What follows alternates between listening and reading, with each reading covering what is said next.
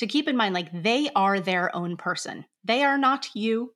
They are not a reflection of you. They are their own independent person who it's your responsibility to take care of them and show kindness, to build the scaffolding so that they have the confidence to go and be great. Welcome to Raising Greatness, where we ask the questions every parent wants to know. I'm Ryan Adams, and in today's episode, we have Tara Clark author, speaker, content creator, podcaster, and the founder of Modern Mom Probs.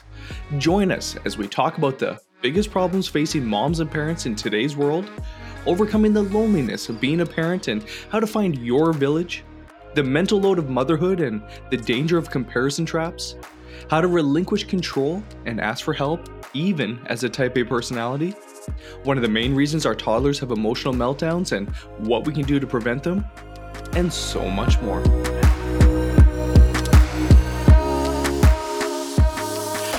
Tara, thank you so much for joining me. It's really, uh, I'm looking forward to this conversation. I'm so glad to be here. Thanks, Ryan, for having me.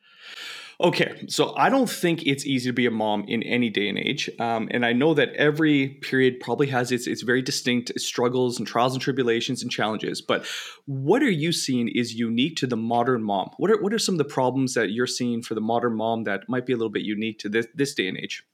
Yeah. As the creator of Modern Mom Probs, I like to think that I am the expert in modern mom problems. So I can speak to that quite a bit.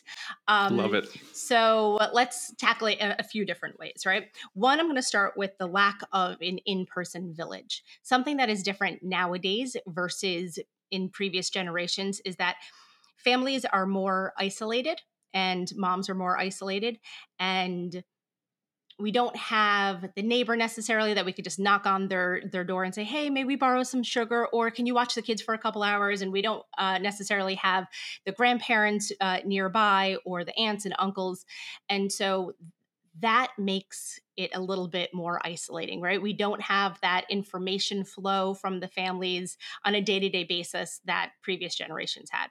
So, therefore, modern moms tend to look towards a digital village, right? Platforms like mine and so many other wonderful platforms right across the board.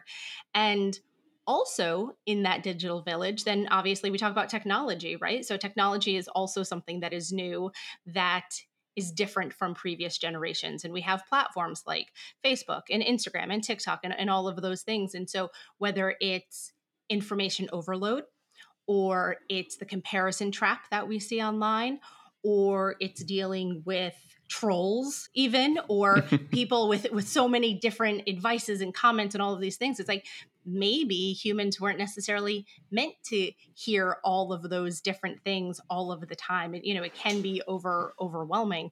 So those are two right off the top of my head modern mom problems that we're tackling today and, and, those are huge ones. I mean, those those are not uh, small problems. So, so let's dissect each one then. So, the lack of having an in-person village, um, it is huge, and, and, something that I've noticed, even with being a, a, new parent myself, is is that there's also a bit of a cultural difference um, when it comes to the families and the way that you know people are interacting and supporting um, just having kids like in so many cultures it's like you know the grandparents are there the, the great grandparents everybody's mm-hmm. helping and everybody's there to actually help i feel mm-hmm. like in oftentimes our western culture it seems to be er, people come to see the baby or come to maybe you know drop off a little something but it's not like they're there to actually we don't get to tap into that that wisdom and, and even just that help of mm-hmm. having those mm-hmm. extra hands. I mean, oftentimes we're trying to uh, you know have nannies or other help. So, what do you? What do we do L- like how do we do, do we go out there do we join like um like meetup groups do we join in-person groups like do we i mean obviously the um the platforms like like yours and a lot of these uh, digital platforms provide as long as they're the right platform, um, a good place to actually meet people. But what do you suggest to help kind of create that village around us? Yeah, so I'm going to backtrack just a second, going back to the the cultural um, aspects yeah. of that. Yes, in some cultures, that is true that the grandmothers are there and the aunties are there, and everyone's there to provide that physical in person support and also like the information. I'll give you a quick story about um, when my son was born. I have a 10 year old son, and we were living in New York City at the time when he was born, and my mother and my mother in law came into the city to visit us for one day after my son was born, and they went out and they got their eyebrows waxed. and they were gone for like hours. And then like finally they came back and one I was worried about them because I didn't know where that they they went and they weren't like responding to texts or calls.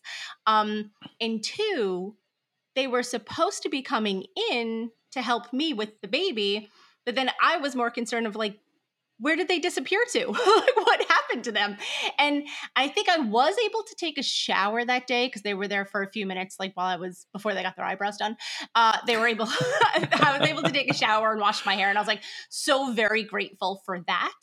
But I think that story sort of goes to show that, you know, we're not, we don't have those in person villages like we used to, even sometimes when it is our own family. And, and having a baby in New York City, for me was very lonely because I didn't have family. I had some friends, but they weren't necessarily moms yet. And when you have a new baby, especially uh, in the winter, you're not going out and you're not really going for for a lot of walks or going to the playground or anything like that so it's sort of hard to meet people and that's going back to the digital villages there are apps like peanut app there um, are facebook meetup groups and at the time this is like 10 years ago meetup was like a big website um, where people would do it i don't think i actually ever I belonged to it, but I don't think I actually met up with anybody from hmm. from Meetup.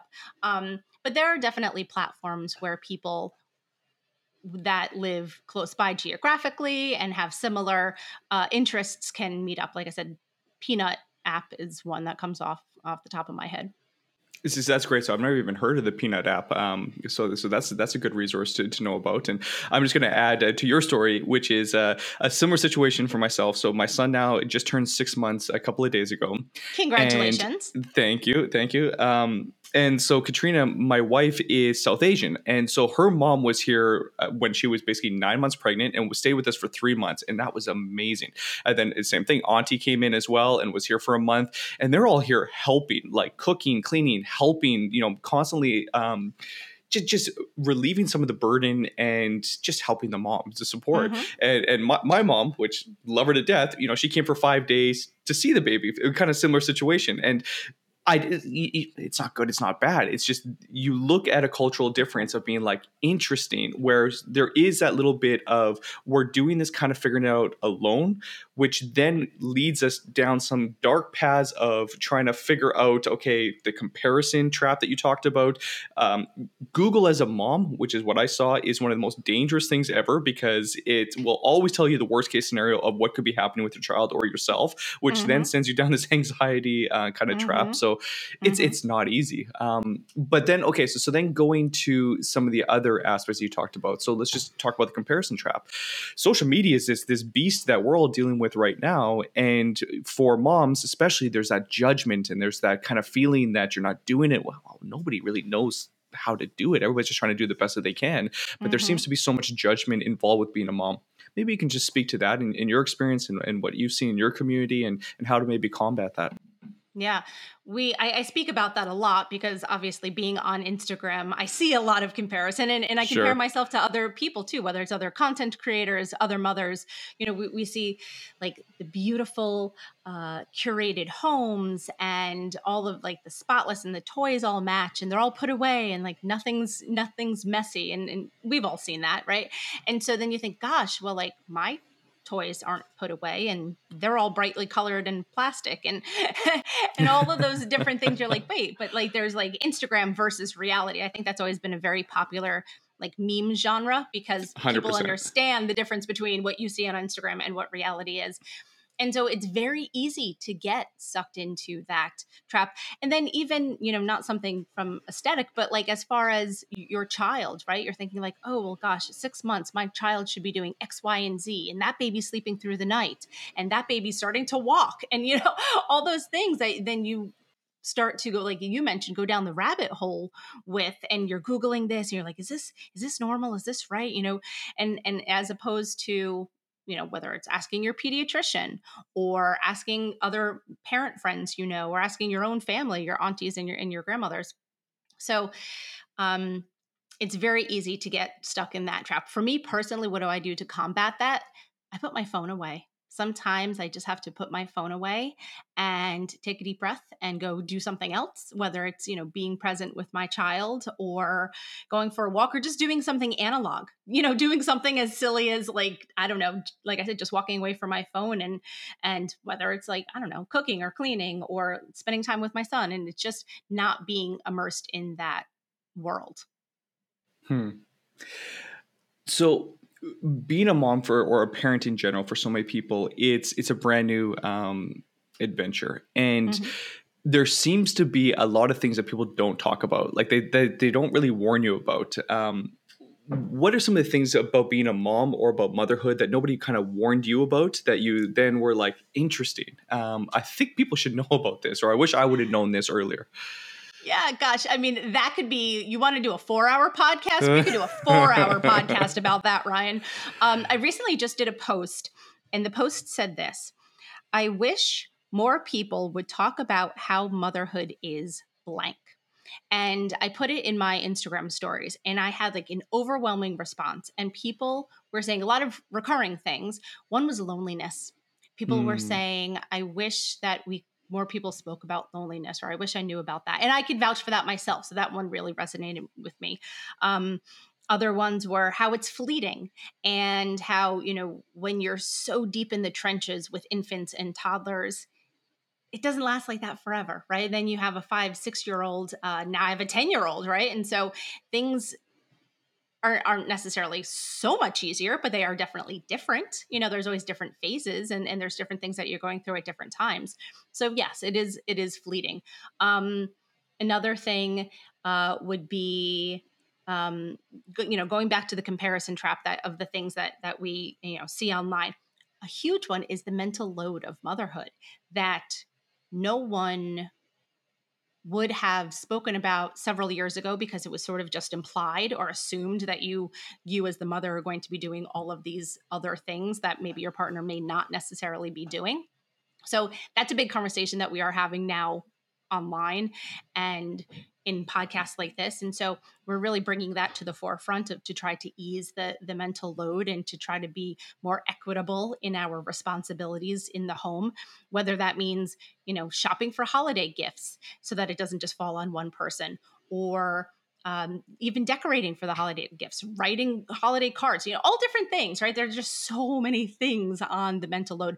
And that was a, another recurring topic that I saw from the from the moms out there again each one as you mentioned could be a, a, whole podcast by itself so you've got the loneliness which which really does make sense um, what i noticed with with my wife um, Katrina's is that she would often be doing, she'd be reaching out to just friends, mom groups at like two, three in the morning um, because everybody's kind of awake. Nobody's, especially when you're kind of insomnia, when you're at that late stage in pregnancy, or even, um, I just thought that that was interesting that there's this whole kind of night hour, night owl community that's out there that basically has insomnia. And that's a good time to kind of uh, reach out and connect. And, and then you talk about that that fleetingness and and yeah that impermanence of the situation and then that kind of guilt where it's like you know that this is not going to last forever you know that this stage i mean every day every week it's it's profound growth and changes and it's you want to catch all those moments. You don't want to miss any of those moments, but but, but you can't.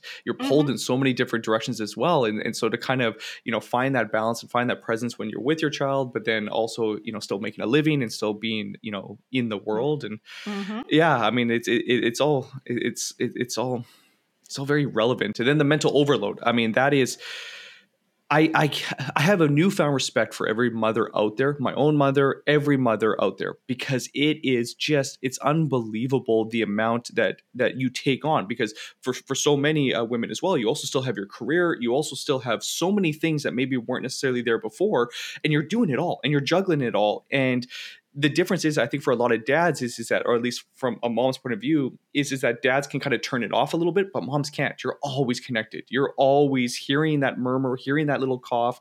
You're just, it's really, really hard. So, so for those moms that are feeling a little bit overwhelmed and maybe have difficulty delegating or asking for help, what what would you advise? Like, what would you suggest to them? Uh, yes, uh, it's very important to have this conversation with your partner, if you do have a partner, to, to sit down and really go through a checklist of, you know, who's going to handle the um, making the pediatrician appointment who's going to take the child to the pediatrician. Because um, many times i just assumed that the default parent is the one that's going to you know make the appointment go to the appointment pick up the medication if you need to pick up medication right? All of those things i just named one instance but there were like four activities that really goes into just one act one activity, right? So um, sit down with your partner. It's a really icky tricky conversation to have in with many couples for, for many couples um, it's awkward for many people but it's necessary right and and so that it's a necessary conversation to have so that people don't build up resentment over time so that there's not one person in the relationship that's saying i do all of this stuff and my partner doesn't do any of it and every week it's the same thing and it's like well you need to then sit down and really have a heart to heart conversation, even though it's awkward, even though it's sticky, even though the other party may get upset, it's really important to talk about that for the long term of your family and your relationship. So, for those type A personalities that might find it hard to, um, even though they want and they know that they need the help, but it's hard to kind of relinquish the control. Um, I, I, find that for, for so many parents, um, there's this control aspect that you always want to be controlling everything. What would you advise to somebody that uh, knows that they need the help, but kind of is a little bit type A and, and you know isn't necessarily um, adapt at asking for it or relinquishing yeah. the control? Yeah, no, no, that that's a real thing because I struggled with that, especially when my son was was old, was younger, mm-hmm. and mm-hmm. this was to before the point where I got to sort of where I am right now with all of this. Um, it was hard because you want your stuff to be done a certain way. You like how you load your dishwasher. You like how you fold your clothes and, and put them in the in the drawers. So I get that, but then my advice would be to try to let that go. If you're a type A personality and, and you have a career and you're working outside of the home or working from your home, you don't do all of that work yourself, right? You have employees or people on your team that work for you. Your family's the same way, right? And so if you are able to relinquish some control to your employees or team partners, then why shouldn't you be able to rel- relinquish some control to your domestic partner? Yeah, well, well said.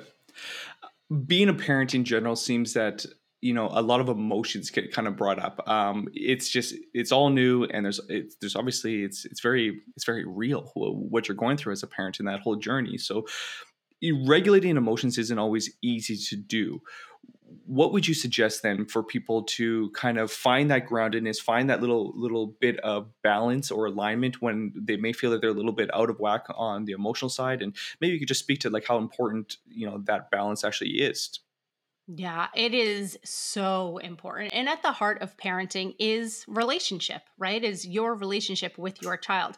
And I know your little guy is young at this point, so you'll see that more as as he grows up and develops, but maintaining a positive relationship with him so that you could build the scaffolding that he knows that he's safe and that he knows that he's loved. And you give him all of those those right things then he's going to grow up. And you know we talk about raising greatness right? That's how you get to that point right? That's how you're raising greatness by by giving them the love and the respect and the scaffolding that they need. Um, for me personally it wasn't until i started working in the parenting space which obviously i do now and i made more friends i made friends with therapists and people who are considered conscious parents did i even realize that that was something that existed and so at the heart of conscious parenting goes back to relationships it's your relationship with you and your child it's your relationship with yourself while you're parenting. Sometimes they say that you have to like reparent yourself to understand your triggers and the things that sort of set you off in order to be a better parent for them. And so going back to your question about regulating, a lot of that for me has come through the practice of conscious parenting. And so when I have I have to regulate my emotions when my son is dysregulated. And so it's important that I look to myself to not escalate the situation, right? So if, if he's at a 10 and he is dysregulated, I need to be at like a five or a six to sort of bring the whole thing down. Because if I'm at a 10 and he's at a 10, it's just an explosive thing. So some of the ways that I go about regulating myself is sometimes I have to walk away. You know, sometimes you have to say, like, you know what, mommy just needs a minute. I'm going to sit down on the couch. Um, you could count to 10. Breathing exercises really help. whatever you have to do to like calm your body, if some people have a mantra, whatever you need to do to calm your body is the best way to then like I said, be at a five to then be able to deal with the conversation or the situation that you're you find yourself in. How much of when your child is dysregulated is that a byproduct are they reacting to you being dysregulated or are they like what percentage of the time are they just independently kind of in their own emotional state as opposed to reacting on a very kind of um, almost like a quantum entanglement kind of reaction to your as a parent's uh, emotional state. Because i've noticed that, that, if i'm a little bit stressed or, or, or something's going on with me all of a sudden my little baby boy blowout. Like like he has like a blowout. You're like, whoa, where did that come from? And, How that it seems, yeah, exactly. It seems to be like clockwork. Where interesting, like he seems to be reacting to my emotional state. Um, have you noticed that as well? And what percentage would you say is is actually that um, you know independent as opposed to reacting to you? Yeah, I would venture to say it's probably really 70 30. They are being dysregulated on their own. Um, but like I said, once they are, then you shouldn't add to it because then it's going to be so much higher. So, um, once you have a toddler, which obviously you're not there yet, but you'll get there. Once you have a toddler, you will see what I mean by that. You know, it'll be something that will set them off like, I didn't want pancakes. Yeah, but you just asked for pancakes. But I don't want pancakes now. Or I wanted the red cup and not the blue cup. And I wanted the space uh, plate and not the golf plate you know, all different things, like simple things that as adults we're like, yeah, but it's just like a, a red cup, drink from the red cup. It's like, no. Once you have toddlers, you will understand that it's not as cut and dry. And so once they get upset about this red cup, blue cup situation, they're going to be at you know seven eight nine but it's important for you to like i said keep it down i can't really think of a time where my son was dysregulated because of me it's usually the other way around. Interesting. So yeah, that's why I said parents, 70 30. It might even yeah, be so, like 8 20, at least for me. Yeah. Yeah, and, and obviously everybody would be a little bit different as well. Mm-hmm. So for those parents that have toddlers right now, and they're like, okay, yeah, but Tara, tell me about like how do I not get to that ten with my child? How do we how do we get him to like? Is this just a natural part of being a toddler? Is that they're pushing their boundaries and they're trying to see what they can get away with, or is it just natural that they they change their mind, or is it like? What do we do? Uh, how yeah. do we not let that that 10, you know, come? Happen. So um, they're growing and they're learning and their little brains are developing and, and it's a new world for them, right? And so like sometimes, you know, there's experiences that we've had a hundred thousand times before, like selecting a blue cup or red cup. And this may be the first time or the second time that they're having that experience. And so hmm. just by the very nature of them being new to the world and new to these experiences, it's scary and they're learning and and they are touching testing their boundaries and they're trying to see is this safe? Is this not safe? Safe. And so, yes, it, there's, I don't know if I can necessarily say that you could always prevent them getting to a 10. There's some things, obviously, that we can do to, to help um, them feel confident in learning these new experiences, whether giving them suggestions, would you like the red cup today or the blue cup, and they could choose. Um, there are ways that we can help it, but um, sometimes they get to a 10 just on their own. It um, it makes sense that I mean everything in the world is new to them, so they're constantly. Uh, I think that that's actually a really good way to look at it. That we may have made a decision a hundred times about choosing red over over blue, but this may be the second time that they're they're doing it. Um, I think that that's a nice part of maybe being a conscious parent is to constantly remind ourselves that hey, this is this is baby mind right now. Like this is everything is new, everything, even regulating emotions, uh, emotional intelligence. Obviously, different parts of their brain are developing mm-hmm. at different stages, so so it's mm-hmm. harder for them to regulate, um, and not to project our own, I guess, goes almost a judgment to to a certain extent that it's like yeah. oh I I wouldn't be getting upset about the red blue cup so why are you little toddler? Um, yes. which isn't judgment, exactly fair. It's true. It's true. You said a perfect word when you said judgment. So many times it's about us withholding judgment for the things that they're just learning about. Because like we've picked red or blue a million times and, and if you're 35 years old you probably picked red from blue a million times in your life. But for them, it's a novel concept. And gosh, they're really sad if you picked it for them or you got to hit the elevator button and they didn't, right? I mean, you don't think anything of, oh, let me just hit the elevator button.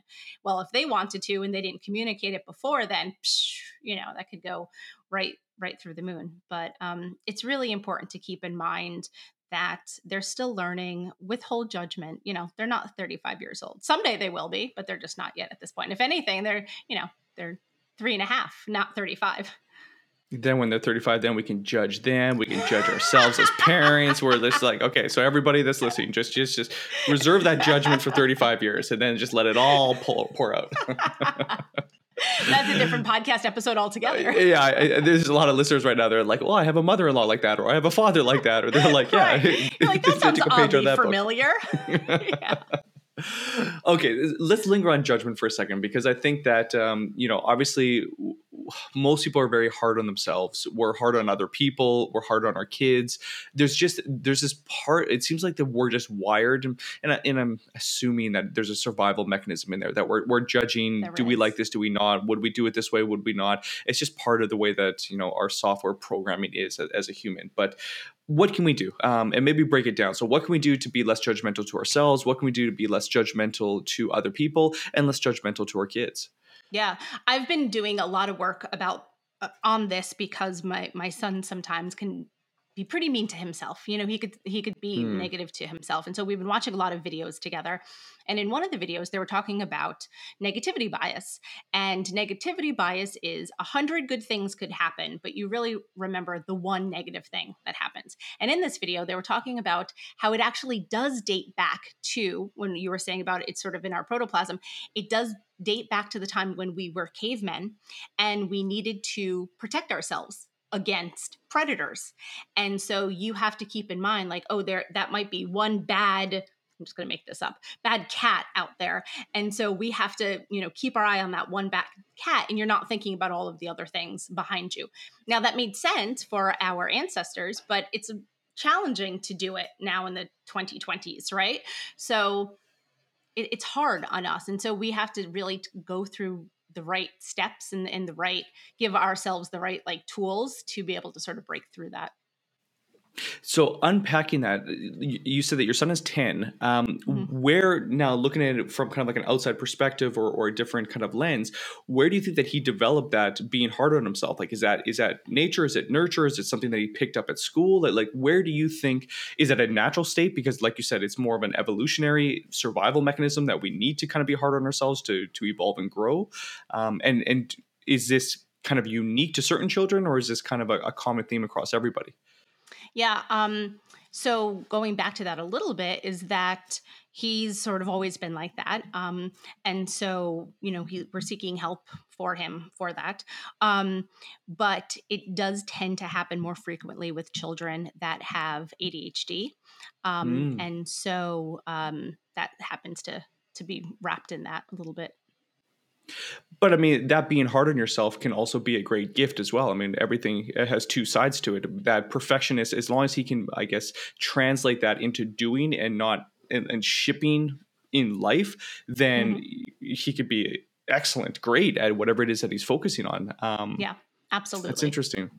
Okay, it's, so we are talking about survival mechanisms of being judgmental. What about then being judgmental against other parents, about um, even to ourselves? I mean, I guess you touched on that a little bit with with um, your son, but where do we see that judgment kind of fitting into the greater picture? Mm. That's a really good question. I need to think about that one for a second. So, because it's sort of it's sort of like a loaded question, right? There's sort of like Very a couple so, different yeah. a couple different ways I, I could go with that. I, I think that it's important to have a little bit of it to motivate us at times, right? So to be it, better. to be better, right? So that you're not just resting on your laurels all the hmm. time, mm. just right across the board, right? So you need it to strive to motivate yourself, right? But at the same time, it's a double edged sword because then sometimes it, if it tips too too much on the other side and the negative side then it can be very caustic right? Then you're just beating yourself up like ah, I, I should be better. Why aren't i better? I need to do this. And so i think for people who have the balance and i'm not using one extreme or the other right? For people that have the balance i think it can be you know healthy-ish at times to to be a motivator but like i said in certain cases it's it's not motivating it's actually demotivating. It's paralyzing oftentimes right? Because Mhm. it's like if you just get into this kind of um, i guess th- this little loop where you don't really step outside of it because you're always just kind of i guess um, stuck in kind of like this this negative spiral if you will. So it's uh yeah. Absolutely. it's and that no please Oh, I say, and then you know, even online, you know, so many times, especially you know, doing what I do online, I'm I look at other creators and I'm like, oh, they're doing you know these numbers and this number, you know, and it's like follower count or subscri- uh, subscriber count, you know, or listens or impressions and all of those things, and those are quantitative things that you are comparing yourself to to other people, right? And so it's it's all, both through our work, but also you know from a in our personal lives from a personal perspective. Well, I, I feel like I'd be remiss not to touch on the fact that you've built a, a very significant and profound community. So, I mean, you know something, um, you're doing something right when it comes to building community, and your message is obviously resonating with people. So, w- did you always want to be, uh, I guess, more of a, a public facing figure? Is this something that was um, just kind of like a hobby that turned into something a little bit more serious? Um, I'm kind of curious, maybe, of the origin of your own social media journey and your public profile. Yeah. So I worked in social media at Nickelodeon before my son was born. So I was Dora the Explorer on Facebook, and my mom used to run around and tell people, like, oh, she's Dora the Explorer, she's Dora the Explorer. And I was like, yeah, on Facebook, mom, like not actually Dora the Explorer. so when when my son was born 10 years ago, I was conflicted between should I stay at Nickelodeon or should I stay home with him full time? And I wanted to go part time, and they said no. And so I, it was all or nothing. And I said, okay, that's fine, it's nothing. And so I stayed home with my son full time and and I'm so glad I did. So when he was three ish, maybe yeah, just yeah, a little after three. There was this new website called Canva that had just come out, and Instagram was like on the on the rise. And I said to my friends and family, "I'm going to start an Instagram page about parenting," and they were all like, "What? What are you talking about?" Because at that point, Instagram was really only like pictures of lattes and sandwiches and and like you know sunsets and vacation shots, and like no one was really in that space at that point. And they're like, "What are you talking about?" I was like, "No, no, no, no. Um, it's going to be a thing. Trust me, it's going to be a thing." And so I started it to make friends as a creative outlet to sort of like give me something to do as a hobby to um to like reach out to people. And then I made really great friends through Instagram and then the account just sort of went from from there and i'm so glad i did my friends were from all over the country and all over the world too we had a friend in the netherlands and canada all over the place That's incredible. So, what would you say is some of the secrets then um, to building a successful social media platform for yourself? Uh, community. At the heart of everything i do is community. I've always said this about about my account is that two things. One it's not the tara clark show. I want it to be about community because motherhood is not just my account of motherhood right? It's so many other people's accounts of motherhood and just the topic of modern motherhood in general so it was never intended to be the Tara Clark show. Two, uh, I also believe that the tide rises all ships, right? So if I Mm. share other content creators and tell other people's stories, then at least we're in it together and there's solidarity and that we could all succeed together. So community has always been at the heart of what I do. And do you see um, almost like a revitalization of community coming back to where it's more in person? To like, where do you see? We've touched upon the need of community for all of us, um, but we have also touched on the kind of the struggles and challenges of building a community and, and feeling a little bit disconnected and and a lot of these aspects. So so, what would you what do you see happening when it comes to community in the future and, and how would you um, suggest somebody to kind of build that community around themselves to to create something that's kind of special not just in a social media setting but even in just like a like a mom pack or or, or somebody you know a group of people that you can lean on almost like a mastermind or or however you Mhm. interpret that Yeah, I think that at the heart of that is to have like minded people who have the same sensibilities, right? Like if I put out a piece of content that I think is funny and it's intended to um, entertain people, make them smile, make them laugh, and like obviously there are some people who won't think that's funny, and then there's other people that will think that's funny, and then those tend to be the people that you would hang out with in real life too, right? And so that you know that it resonates, that your content resonates with them. And so I think that's at the heart of it is like find people who resonate with you and who you feel that you connect with on a personal level, um, whether that's digitally or in person um, for your mom group. That lovely. Um, I, I, didn't realize that you had worked for Nickelodeon, so this opens up a whole new um, kind of a pathway of, of curiosity in myself, where yeah, it's where do you see then content for for children kind of fitting in? Um, it's one of those ones where I know for a fact that, like, I grew up absorbing content like you know cartoons and video games and i just like you know i was you know i grew up basically in the 80s and 90s right when everything was kind of you know coming uh, to the forefront and i know there's a lot of studies now that are you know they're conflicting but you know a lot of screen time early on for kids can't be good and then it's also the type of content that they're watching so i'm just curious because it seems like now you've had about 10 years outside i'm assuming that you're you're no longer involved um, in mm-hmm. children's mm-hmm. content so mm-hmm. how do you see then the right mix of content for your kids what is the right no judgment here there's no right or wrong but just what what are you seeing um, when it comes to just content for kids yeah, in one word, I would say YouTube. Whereas when I was working at Nickelodeon, Disney Channel and Nickelodeon were king, right? All the mm. kids had appointment viewing that they wanted to sh- watch these shows at this time. Streaming was just starting. Um, and so now, you know, in 10 years, it's like such a different world. So now everything is, you know, streaming on demand. Um, kids don't even know what commercials are necessarily nowadays. But going back to YouTube, that's YouTube is all my son watches on television. We have like a Roku stick and we have like the YouTube app, and that's it. So he has his favorite YouTubers. Um, and all of these individuals are like super talented and they have like their own production companies, you know, out of their garage or their mom's basement or and whatever. And they're just absolutely crushing it. So YouTube is a big part of that nowadays. And would you see for your own son, seeing that he's attracted to the production and watching these YouTubers, would you start steering him towards potentially doing that himself? Um, are you as opposed to being an active consumer or a passive consumer? Like like how how, how do we figure out what to push our children into what they're naturally interested in what we know is probably better for them to get involved in as opposed to what not to get involved in? How do we navigate that uh, landmine? Yeah it's funny because if you ask him what he wants to be when he grows up he would say youtuber. That's what mm. his it's like youtuber or doctor are really like his two uh, big things. Um it's probably easier to become a YouTuber than to get into medical school, but that's a different story.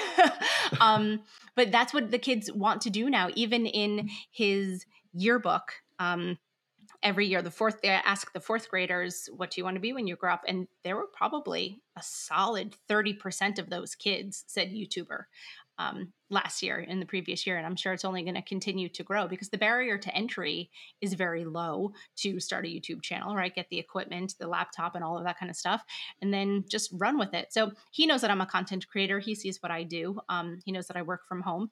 And so i would you know love to help him in doing that. He hasn't like officially started making steps towards becoming a youtuber but he likes to talk about it and, and he likes to think that he could just game professionally and make money. That's all, that's really the best of of both worlds for him. And you know what's funny me? too? I was gonna say um, that would be my dream as a as an adolescent boy. You like playing video games, getting paid for it. Like, yeah, sign yeah, me up. It's the best. That's exactly that. so. That's like absolutely his dream job. And it's funny to think of how things have changed in the last several years. I'll give you an example. I wrote a meme. I don't know. It was five or six years ago, where I was joking about it was something along the lines of like YouTubing not being a viable career option. And in the last five years, it really has become one. egg on your face, yeah, yeah. And so I can't even ever like repost that meme because like it was maybe true, like I said, you know, several years ago. Um, but now like it's not. You know, there's people like Mr. Beast who is like crushing, makes like fifty million dollars a year, um, and just all so many people right across the board. So it's really funny that now it is a viable career option. And, and that's how quickly things change, right? Like I could make a joke, a parenting joke about that five or six years ago, and now it's totally obsolete.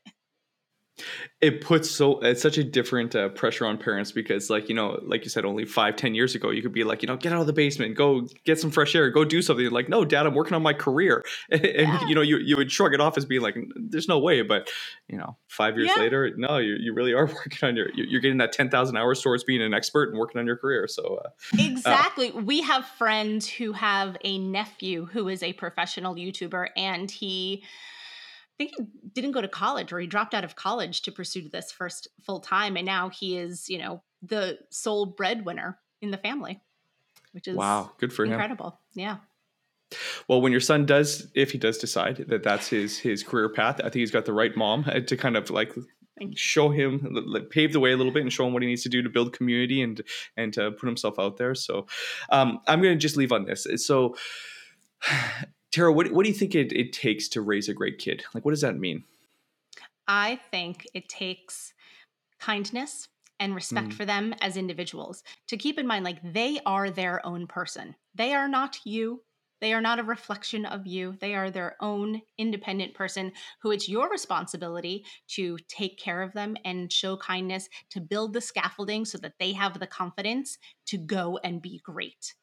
And all you have to do is going, that goes back to regulating yourself, right? Regulate your own emotions when they are not regulated.